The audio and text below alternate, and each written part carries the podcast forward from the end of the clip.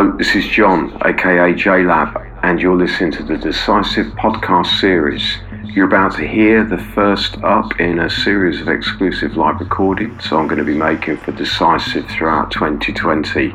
So turn up the volume and enjoy. Hello, everyone. Welcome to another Decisive podcast series. With Roberto Q. Ingram. I'm excited about 2020. I have decided to regroup and do something more fun and different and more challenging. One being, I will be inviting my favorites, some cool artists that really, really show Decisive some love. Today, my special guest is Jonathan Dickens, free rotation resident from England, and he is a very exciting guy. He has shown me nothing but love and will continue to be a part of our Decisive Podcast live series. Live series meaning that we will be having on the team guys that are doing only live acts. They will present exclusive live acts specifically programmed, or shall I say, themed with a really cool idea in mind for each and every episode so that you, the listener, can really actually dial into the artist and dial into the podcast. We will be streaming the podcast on SoundCloud and on our mother page, which is Podomatic. Please go there if you want to subscribe or like or even engage with the artist. We would love to have your support. Um, we will only be streaming this year. Um, we hope that this streaming process will help you to engage a little bit more with our artist and let us know what you're thinking. This is really important for us, and we really appreciate your support. And if you'd like to know more about our endeavors, please go to the decisiveseries.de website, also our Facebook group, and also on our YouTube page.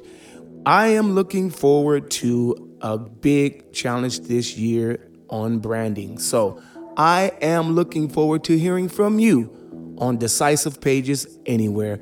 With that said, let's get on with the interview with JLab, Decisive Podcast Series Live Episode Number One, 2020.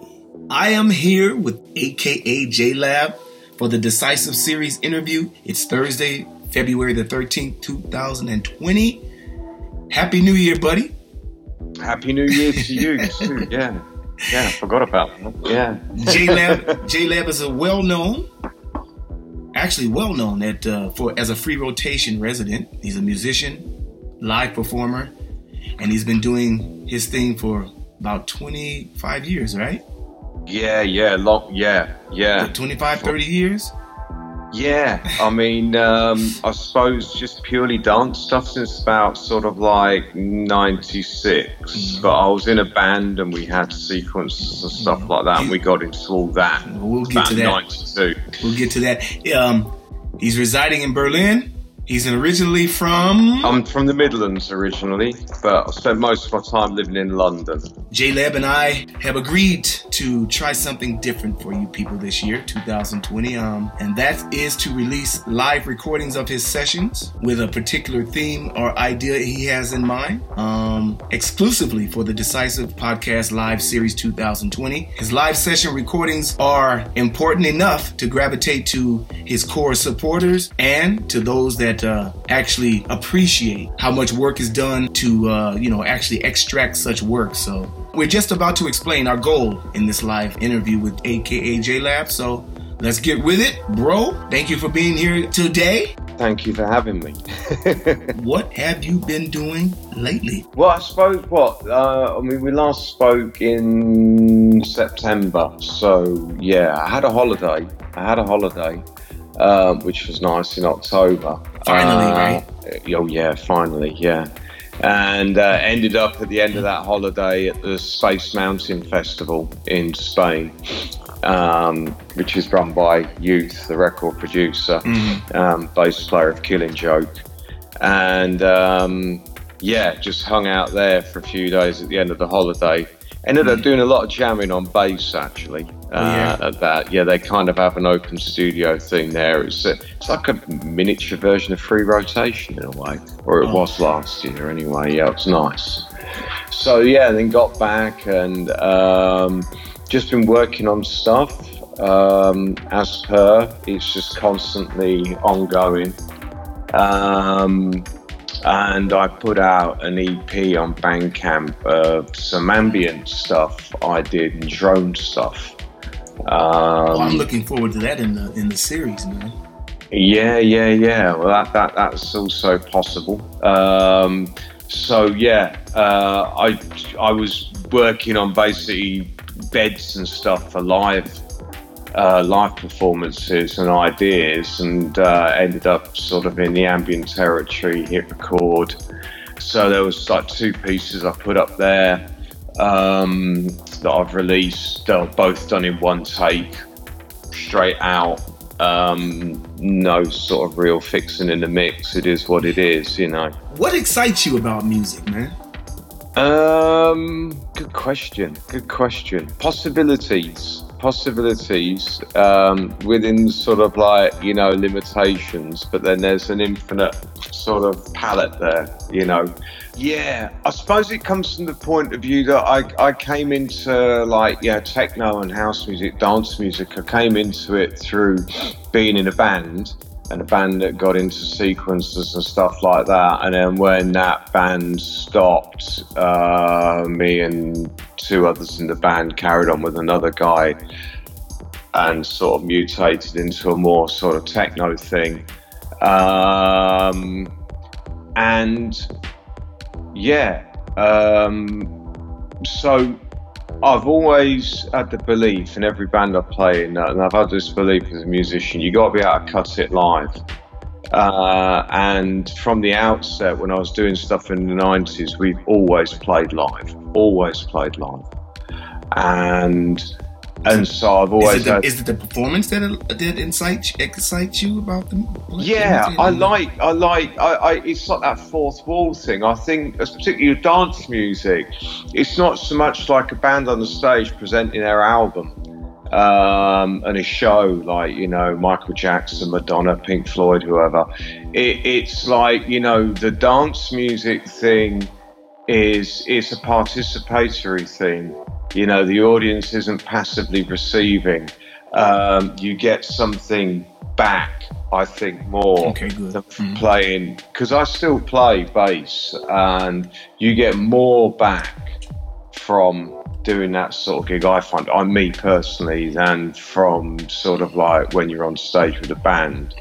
Um, okay. And and and you know, the band I was in the nineties had a sort of sort of that kind of philosophy it's kind of similar to what Killing Joke had when they started, like where they imagine themselves in the centre of a of, of a gathering, of, and the band is a generator and not the focal point. It is just the generator of the experience. I think dance music gives you that possibility more. Um, you know, when you've got a room full of people who want to dance, you know, you have that. You are kind of like a generator for an experience, you know. Okay, I like that. There's plenty of people who can tell you great stories about what they did in clubs, women they met, or men they met, whatever, mm, experiences they had. Um, or what have you. But you know, uh, not many of you can tell you the record that was playing at the time. Do you see what I mean? Ah, uh, yeah. Yeah. I mean, some people voice themselves through music, so um, it's always a different per se for per person. So I mean, you have been a bass player, so why did you pick up the damn bass anyway? Uh, that's a good question. Um, well, I kind of got interested in the idea of playing music in my teenage years, and um, managed to get a bass guitar, exploiting the flat my mum and dad had split up.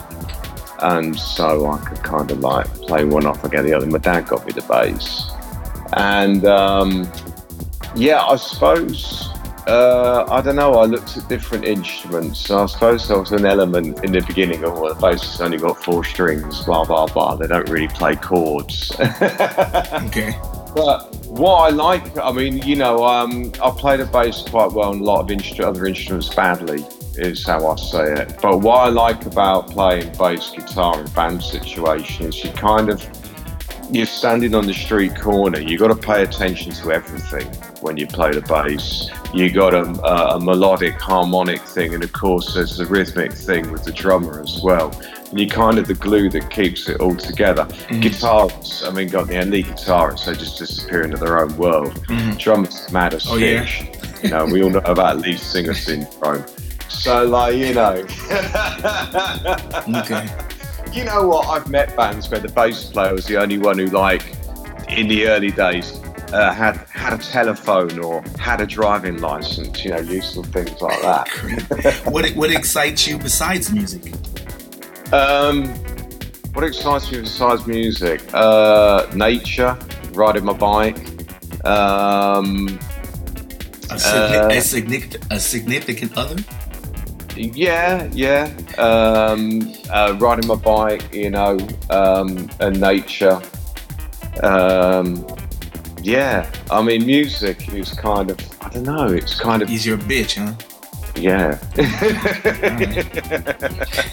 okay. Uh, when and where did you record this session for the Decisive uh, Podcast Live Series? Where was it recorded? Right where I am right now. Um, right where I'm right now because I'm Skyping on my studio computer. So uh, all the equipment's right next to me. So right, right here where I'm sitting um, where I have my studio at home. okay. You seem to have implemented some dark soundscapes and minimal, minimalistic plateau, if you will, um, and at times some complex rhythms. What equipment did you record this live performance? Well, I mean. same equipment, nothing's changed since last time. So I've got like um, my Dave Smith Tempest drum machine and a Roland JX03 synth.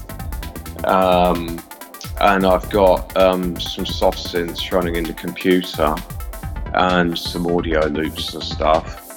Um, the synths in the computer and the JX are sequenced using a bit of software called numerology, which is like step sequencing, uh, modular step sequencing for the computer that works with hardware or software. So um, and then a bunch of controllers controlling what goes on in the computer.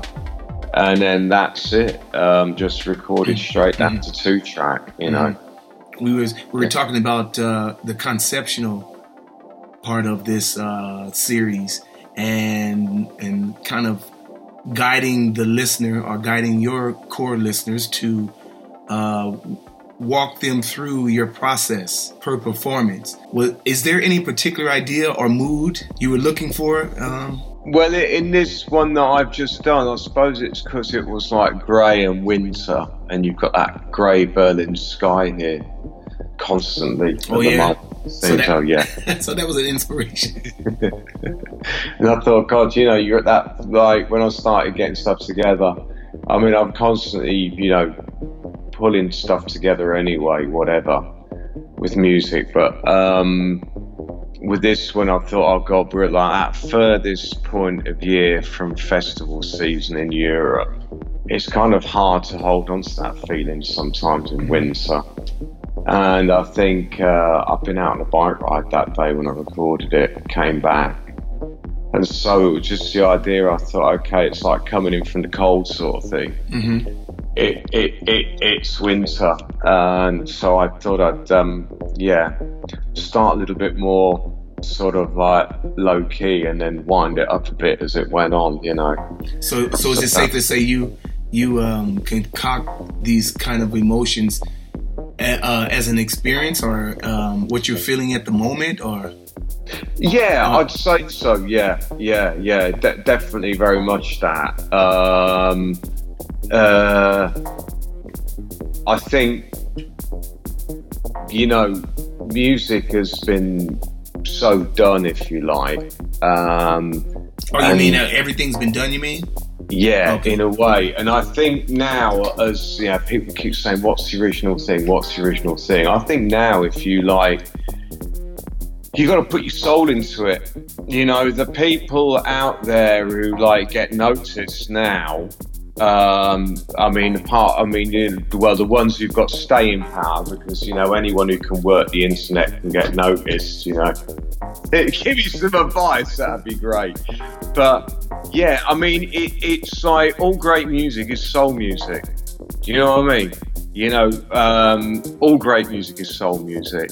Uh, if it was done, you know, that I think that's a great thing. Even when you look at bands like the Beatles and stuff like that, and you know, you know Led Zeppelin and bands, um, you know, there was an honesty to what was being done there, um, and yeah, I think these days, like you know, look when the White Stripes happened, like 20 years ago. I mean, crikey, playing the blues but like you know they played it like they meant it so are you also saying that there's no honesty placed on the music nowadays or no I mean... no not at all um, but I think there's always been that thing like with manufactured pop music when you're writing for a market or what have you, where you're writing for a market and so you've got to like churn out the boy meets girl hits despite what's going on in your own life or what have you.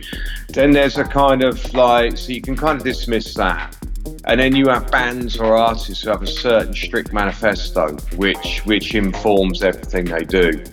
Um, you know, Underground Resistance would be a great example of that. You know, um, there is ethos. Yeah, yeah, and like you know, Killing Joke would be the, you know the, probably the equivalent of them in the rock world.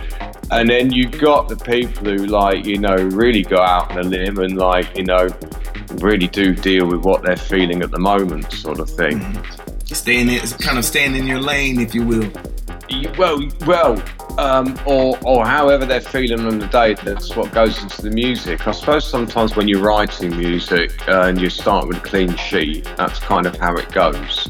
Yeah, I mean, when house and techno and stuff, I, I find that a discipline. I can churn out experimental music, you know, quite easily. Um, oh yeah. Yeah, I mean, um, what I used to. I mean, I was doing it like 20 odd years ago uh, with this laptop jams thing I was involved that a friend of mine started. And we were just like jamming with laptops and stuff. And I did a lot of experimental performances in the early 2000s. And I started getting back into techno doing it live again, but this time in a more improvised, sort of open ended way rather than being dictated by the sort of timeline of the sequencer, which was our case when we had to play live in the old days. It came from that, really. It came from that. Uh, that's how the whole JLab thing started, you know. I always wanted it to be performance based. Okay. There was a while when I, I did a you know, a few years back, more sort of formally produced stuff. Um, but when I listen back to that stuff now, there's not, you know what, I never submitted any of that music. Um, there's a couple of actually listening back to it now, there's a couple of good tracks, but it was lacking something for me. Um, and that's when I decided, okay, I'll get back into having a couple of machines again. I've been worked in the computer exclusively for since the beginning of the 2000s. This next question is a three part, I guess. Um, when, where, and how did you discover electronic music? When? I suppose my first exposure to electronic music, like a lot of small kids, like a lot of kids of my age in Britain, would have been the theme music to the sci-fi series for kids, Doctor Who, which a piece yeah. picked up radiophonic workshop. But of course, that was played, and it's got like you know, you know, it's like the groove of it. I mean, it could always do a status quo song, couldn't it? Iron Maiden have nicked that that groove over the years. But I suppose. Um, first proper electronic music. I was about five years old. Um, Autobahn was dropped as a single in Britain by Kraftwerk. And it was picked up as the theme music to a science series on kids' TV on the BBC. Mm. So every week, you know, you watch this science series, and there would be Kraftwerk's Autobahn. And there was something really compelling. On the Autobahn. Yeah. Where they just play the intro part, you know, before the singing started. But um, the uh, the thing about that song was, for me, realizing that there was something about it, and it's only sort of like many years later, about 20 years later, that I realized what it was. Was that that was the first piece of music I heard that had no apart from the voice, and even that was processed, had no resonance on it, no movement of air. It was just electronic signals going straight through a mixing desk and down to tape. That's it. You didn't even mic up speakers or anything like that, unlike when the Doctor Who thing was recorded, where that was kind of in a way, there was tape loops and stuff, but there was also conventionally played parts and conventionally recorded things. Um, so that was two reasons how. I mean, when. So that would have been the early 70s. And then with, I suppose, the next big landmark record would have been I Feel Love by Donna Summer. Oh. You know. And then, of course, like, you know, about a year or so later, you know, had, you had the whole electronic explosion. Mm-hmm. UK bands like, you know, Gary Numan, Two Way Army, Soft Cell um, Human That's right. Oh, oh boy. Okay. Yeah. Depeche Mode. Depeche Mode. And, uh, awesome. yeah. And then, um, you think there ever be? You think there ever be electronic music that is modernized such sound as Soft Cell and New Order? Um, I mean, with you know, with style and grace that they had back in that period. You know what I mean? Well, there is stuff, isn't there?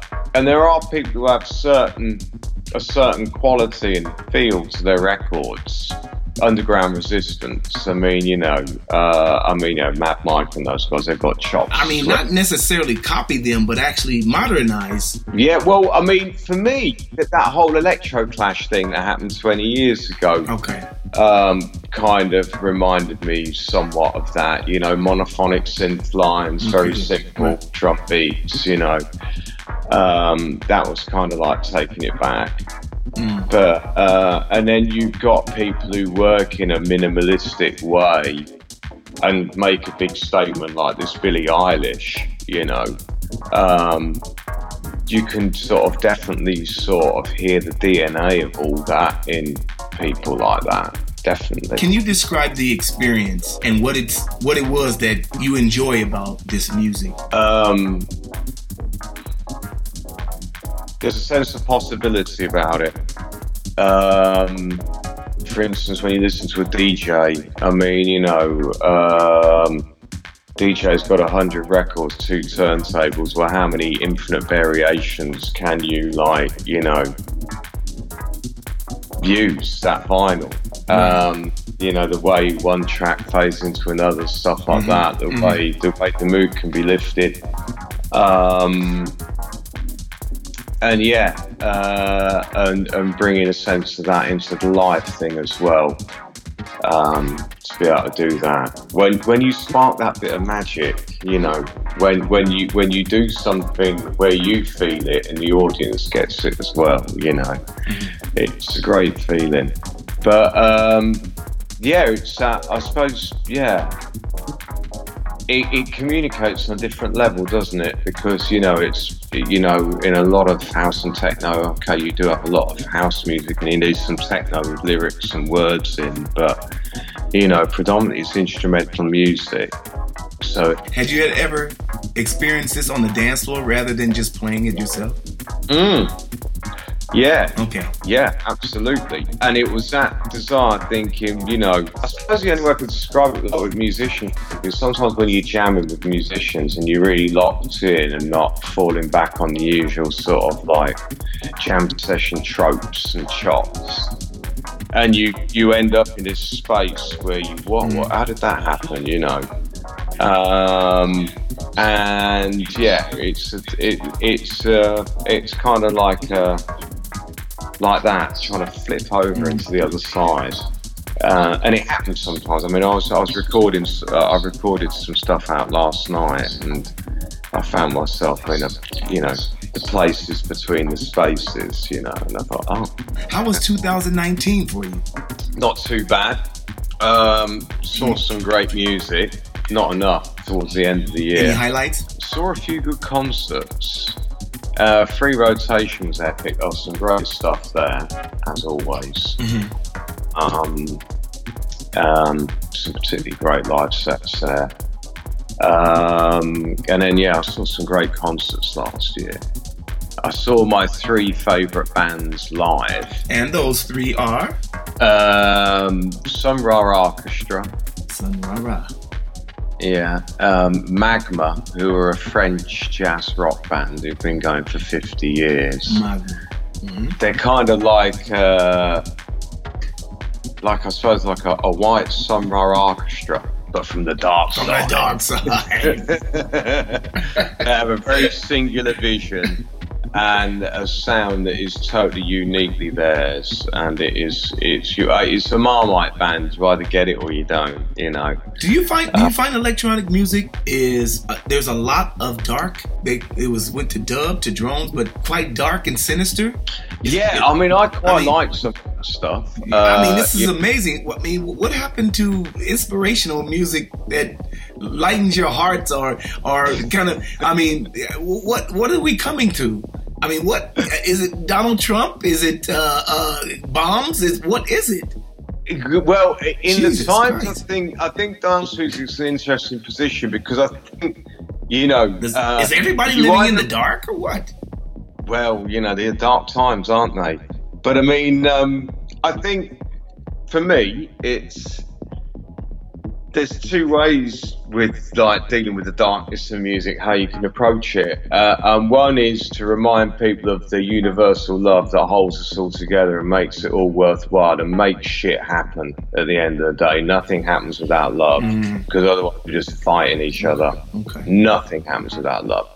So you know, if you can do that authentically, you know, blow a hole through people's soul and remind them why all this crap is worthwhile and why certain shit is worth fighting for. Right. Because I think people are getting ground down by the whole social media barrage and stuff like that. We weren't wired up for this shit. And then the other thing is, is I think sometimes you can have music that's dark and it's cathartic. It's cathartic you like, you know, it's the darkest, like, you know, and then it pulls you through on the other side. Um, but I think you can't, you have to have something in that. You have to have something in that. You can't just, if you just end up going on about how dark and shit everything is, you end up sounding like a Norwegian black metal band. You know what I mean? Like, all grunting vocals and stuff like that, and everything just sounds like a fucking cement mixer. Um, exactly. yeah, complain, complain, rah, rah, not happy. Now to make your life miserable too. Jesus Christ. Yeah. And then, and then, and then you've got like um, a band, say like Killing Joke, who I saw last year as well, one of my all-time favourite bands um, who've been writing about everything that's going on now for the last 40 years. I mean, when they started out, uh, they said in an early interview, we are the soundtrack to a future you don't want to happen. And it's happening. And it's, and it's happening. Oh, God. But you come out of their concerts feeling absolutely magnificent, cleansed. Well, I mean, I mean, it helps that the music is utterly magnificent. I mean, they sound like no other band. They sound like them, and you know that's that. Could you um, say what um, your plans are for 2020? We've got free rotation coming up in the summer, so I'll have my usual, um, you know, doing all my stuff. I'm gonna try to make my way out there this year, man. I'm telling you. Yeah, yeah. Um, and yeah, to do more gigs, more music. Um, you're gonna put some music up on Beat uh, Bandcamp, right? You said. That's right. Yeah, yeah, yeah. Um, I was quite surprised actually. The ambient thing went quite well. Um, hey man, if you if you if if something sparks you from the Decisive Live series and you want to like make a make a, a, a, a record out of it, man, that'll be hot. Well, I mean, there's always stuff. I mean, you know, when it's recording, I find the best stuff is caught for me these days as a performance. Um, okay. And I think a lot of those great records, like people go on about, you know, the great records and analysing sort of the early Detroit techno stuff and things like that. I think what makes them great is that they actually have to get their hands on when they made those records. Okay, machines are spitting out the patterns, but like they're tweaking the filters and riding the mixer and doing all that sort of stuff. And it was just put, you know, no sequencer, it was just put down to tape um, performance is kind of where the true magic is. I mean, listen to those Tamla Motown records. I mean, that band. I mean, the Funk Brothers. I mean, one of the greatest bands that ever played. Mm. You know, and you. I mean, do you ever do you ever hear a Motown record from that classic 58, 71 period when they were recording in Detroit, and you don't want to get up and dance? No. Um, you know, they're amazing. Or, or it just hit your eyes roll, close your eyes, your eyes roll back in your head get uh, yeah. goosebumps. Yeah. And you yeah. can remember uh, what that song was and yeah, and and and and you know, like the the first Led Zeppelin album, album like done, recorded, and mixed in 16 hours. Boom, and it still sounds incredible. One would never know you're a rockhead when they hear your music, oh, uh, your live performance that you do for yeah. for me. That's crazy. Um, well, I do. I do like music. Now, I mean, you know, I, I, I, grew up with it. I grew up with like uncles listening to it and stuff like that. Um, and you know, went through my metal phase in my teenage years. But you know, I was always like, I, I've never been one of these people um, who could stick to one tribe really, apart from maybe my two or three year metal phase. I've always like I couldn't understand. I was a kid getting beaten down on in the playground because I liked the specials and ACDC. Now you could like one or the other, but not both. You know what I mean? They were the rules. good music's good music. You know what I mean? It's that's the way it is. Uh, and uh, there's a lot. There's a lot spoken about the Berlin music scene. Um, what's going on there at the moment? Well, I mean, Griessmühle closed down last week, which was a bit of a. Oh, um, you couldn't save yeah. it, huh? They couldn't save it, huh? Couldn't oh. save it. No, the developers are moving in on that. Um, Jeez. Sorry so yeah, that's that's that's a bit of a blow. Well, um, one door closes, another one opens. Well, yeah, yeah. I mean, you know, um, but the doors that seem to be open these days seem to be getting further and further out. You know, because the oh, pressures, yeah.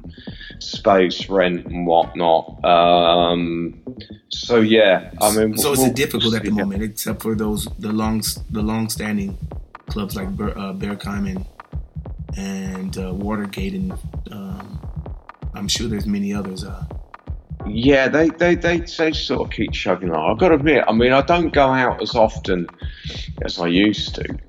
Um, I tend to go out to see something I want to see. You exactly, this is okay too. This is well. Um, you know, uh, so yeah. Um, but there, there's some good things happening. I've been really impressed actually. The last three or four months, the programming at Tresor. Whoa, at Tresor, okay, good. Mm-hmm. Been okay. off the hook. Okay, great. Been off the hook. Have you had the chance to swing by there since it's, the lineup is so great?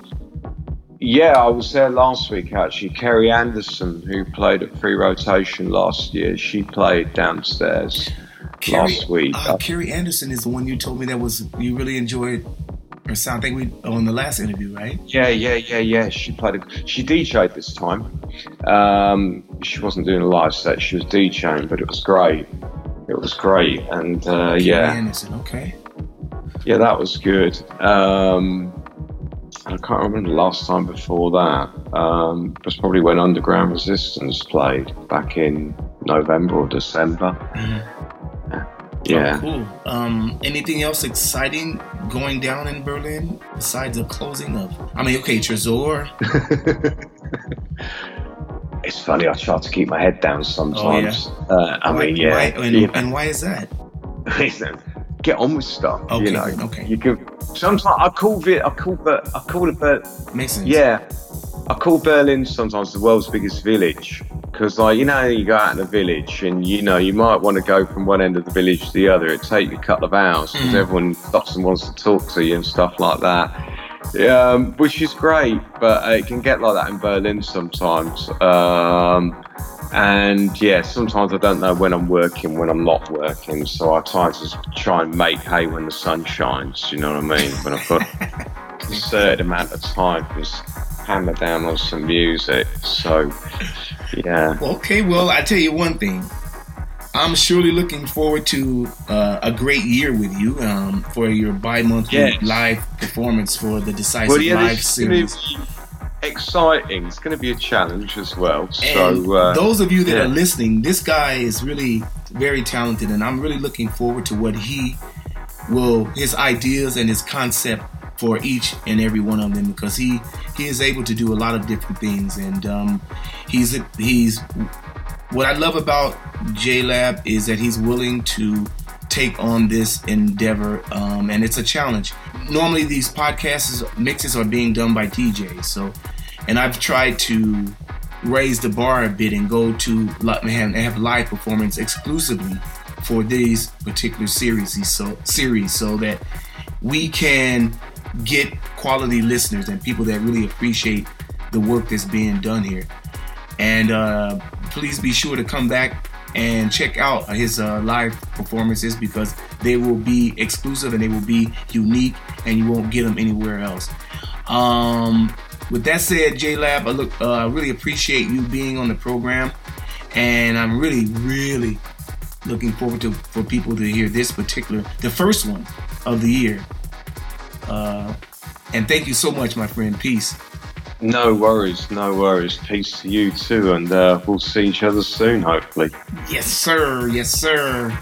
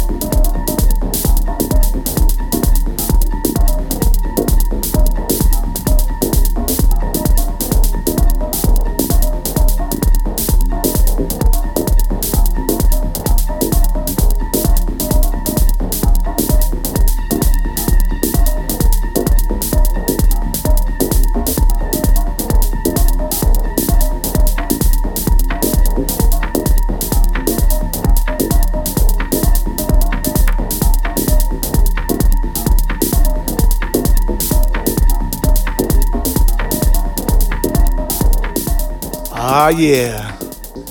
I love music so much. Thank you so much, J Lab. It's been a pleasure having you and your energy for you, the listeners. Thank you also. Really make sure that you put on your calendar, save the date. Decisive Podcast Series, live series. Decisive Podcast Series, Munich exclusive. Decisive Podcast Series, guest mix. Decisive Podcast Series, specials. Go over to our SoundCloud page. Go to the Decisive website. Go to the Decisive Series Facebook group. Don't forget to listen to the radio show every third Friday of the month. Till later, I'm Roberto Q. Ingram. Thank you for listening, and I hope you enjoyed the program. Peace.